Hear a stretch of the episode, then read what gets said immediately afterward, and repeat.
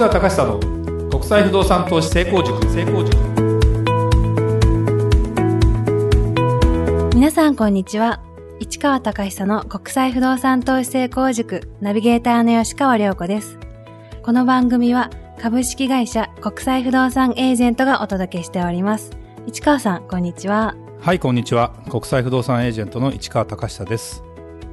さあ良子ちゃん。はいこれ収録また久しぶりですね。そうですね。久しぶりですね。だからもうあのこれ大体収録何回目ぐらいですかね。70回は超えてますよね。超えた。はい、良子ちゃんいつから参加してるんだっけ？私は5回目ぐらいからね。もうあれだね。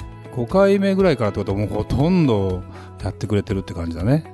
そうですね。この間あのセミナーに来たお客さんがはい。なんかあの私のこのポッドキャストを、まあ、どっかで仕入れたのかわからないんだけど一気に8割方聞きましたっていう。うわすごいですうね、んだからその残りの2割は何だったんだろうという気持ちはちょっとありつつも。ありつつも一気に8割方を聞いたらものすごくおっしゃる通りですというふうにですね。嬉しいですね。もう直接言っていただいてあのそれ以上具体的な話は僕も特に聞かなかったんですけど、まあ、でもねこうやって役に立って参考になるっていうのは非常にいいかなというふうに思っててこれがやっぱりどんどん続けるってことは非常に大事なことですよね。そうですね。う、ん、まああの私も相変わらず海外に行ってこの1ヶ月この今日のね1ヶ月も3回外国に行って毎週どっか違う国に行ってってすごいですね。これもねどんどんどんどんこういう仕事のネタが増えてきてますね。はい。それでは今日の番組始まりです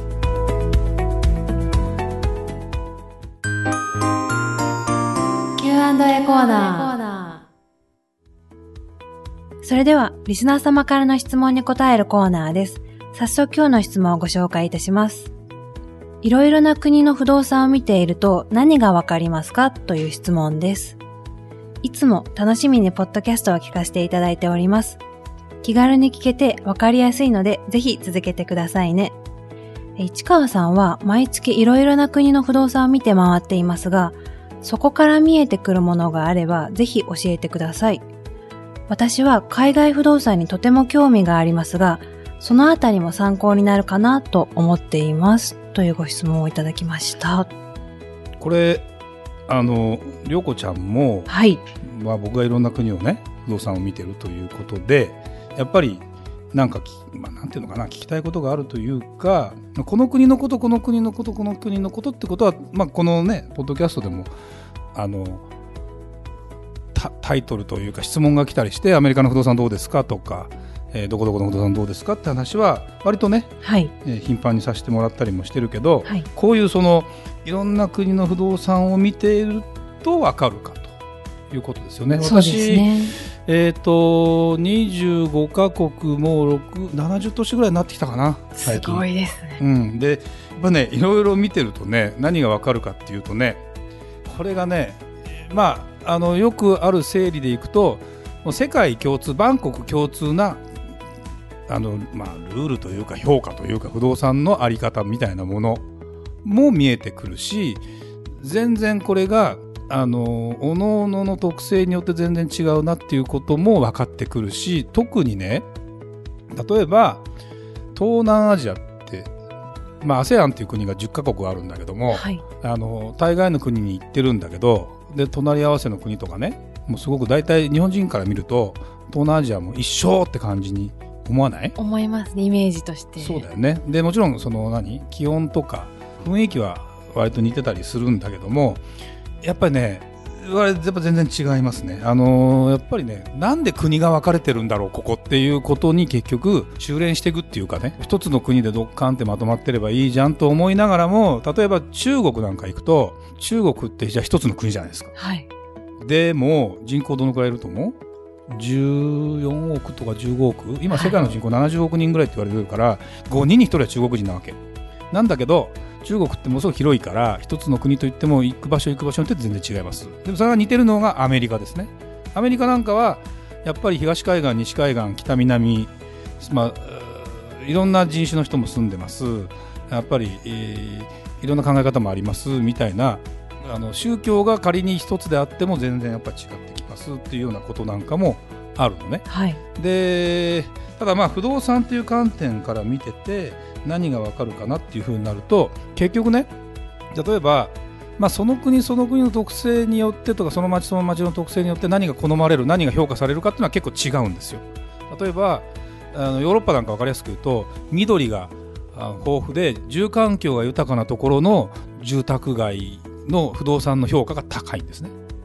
例えば近くにコンビニがなくても住環境がいいところがいいんですよ。なるほど。で片やあの住環境がいいって言ってもそんなに緑が豊富じゃないとことかになってくるとやっぱり利便性がそこそこいいような場所がいいというような国とかエリアっていうのも当然ありますねというようなことになるので不動産ってあのなんだろうなそこの国のやっぱり特性は分かるんだけども例えばねじゃあ、うん、なんだろう眺めがいいところた例えばタワーマンションとかあるじゃない？でやっぱりね眺めがいいところが一番評価が高いっていうのはどこの国行っても一緒。例えばねそう。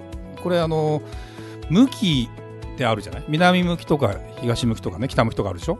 でまあ一般的に日本に住んでると北向きよりは南向きがいいって思うでしょ？実は海外行くとそうでもないんですね。で特に、まあ、海外行かなくてもそうなんだタワーマンションに例えばなったとしましょう。じゃあ北向きが悪いかっていうと日本も日本も実は東京なんかもタワーマンションって一番向きのいいところはどこですかって言ったら眺めがいいところの向きが一番いいんですよ。ああ、確かにそうですね。うん。例えばレインボーブリッジが見えます、まあ、富士山が見えます。それが、まあ、なぜかというとタワーマンションの売りは眺望だから。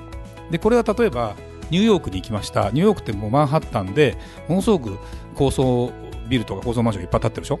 で結構あのそこの部屋を案内してもらうわけですよ。で30階とかに行っても眺望が抜けるところと抜けないところがあるんですよ。でねぬ結局ねあの例えば昔、まあ、日本でいうと今はレインボーブリッジが見えます。東京タワーが見えます、まあ、あんまりあのあのスカイツリーが見えますっていうのはそうでもないんだけど。あ、そうなんですね。そうそうそうそう。なんだけど結局マンハッタンってやっぱりその何が見えますが一番評価が高いかっていうと、まあ、あんまりあのもうビルが林立してるからあんまり物が見えないんだけどもエンパイアステートビルが見えますっていうのがやっぱ評価が高かったりするんですよ。エンパイアステートビルってこそう形がこうねかっこいいっていうふうに古いビルなわけでねで実際に下から見るとやっぱかっこいいんだけどもあのどっからでも見えるわけじゃないからまあそほらそのスカイツリーってどっからでも見えるじゃないですか。そうですね。宇都宮からでも見えるもんな、はい。というふうになると普通のうん評価になるけどで近すぎても逆に全部が見えないからまあでも実際に錦糸町とか行くとスカイツリー見えるところの方が評価高いわけ。やっぱり。ななるほど。ね。だからあのやっぱりそういうのって世界どこでも共通でやっぱりねたあの景色がいいものっていうのは特にマンションなんていうのは1階2階って一戸建てだからある意味諦めがつくけど上の方になったらあのそうでもなかったりするじゃないですか。でその時に何が見えるかっていうのは結構大事でで、まあ、特に日本でいうとあと関東でいうと富士山が見えるか見えないかとかっていうので特に中国中国人の人がねあの家を買ったりするときに富士山が見えたいとかね、まあ、あの昔からそういうものの評価が高かったりもするので、はい。そういう共通点はありますねと。であとは見た目の重感なんていうかな見た目がすごく綺麗なところは分かりやすく評価がされるでその見た目が汚いところはやっぱり分かりやすく嫌われる。でこれはその街が綺麗か汚いかっていうのも結構似てる。だけどその人がいっぱいいてその賑わってるから評価が高いかっていうとこれはアジアの国なんかは割とそういう傾向が強いんだけども逆にアメリカとか行くと治安が悪いって評価になって怖いみたいな。でやっぱり、うん、人がたむろしてるってどうだこうだとかっていう評価とかっていうのも結構あるので、はい。やっぱりねそこら辺はそもそものその住住むということに関する価値観の違いっていうのはやっぱりあるよね。であとはねそうだな。いろんな国の不動産見てると何が分かりますかっていうことで言うとそうね。あとはやっぱ地震が来る来ない。だあからうん揺れるか揺れないか、はい。これで全然違う。で日本っていうのはまあなんとなく知ってると思うけど世界で一番まあ揺れやすい国というかそうですよ揺れてるね。実績が多いじゃないですか。だからすごくその建物に関しての建築基準法も厳しくて揺れに対する対策もできてるけど他の国になるとえー、こんなんでいいのみたいなの結構普通にある。でもまあなんだろうな、うん、有史以来一一度も揺れたことがない国に行ったらそりゃそうだよねって思ったりするの。で、まあ、柱の太太さ細さっていうのもあるけどとかね。やっぱり、はいあとはそのロシアとか行くとそうなんだけど基本的に寒さ対策がばっちりできてるところの建物は頑丈。でもそれはあのしっぱしすごくしっかりしてるな。中はものすごくあったかい。でね。二重扉。基本的に窓も二重とか三重とかになっててあと,、えー、とマンション全体の入り口も二重とかになってるんですよ。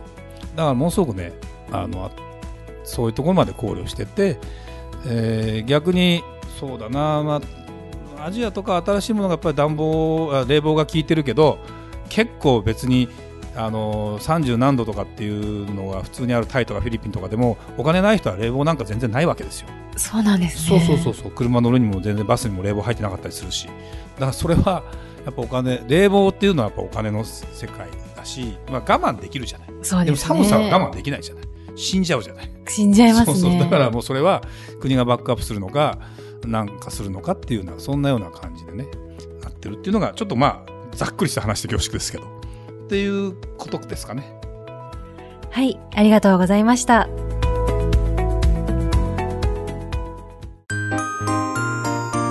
吉川亮子の調べてみました。吉川亮子の調べてみましたのコーナーです。今回はオーストラリアについて調べてみました。え、市川さん、今回はオーストラリアなんですが、もちろん行かれたことはありますよね。もちろんあるんですけど、はい。実は私あの自分のお金出してというか、まあ、親に連れてってもらったことはなかったんだけど初めて海外行ったのがオーストラリアですから。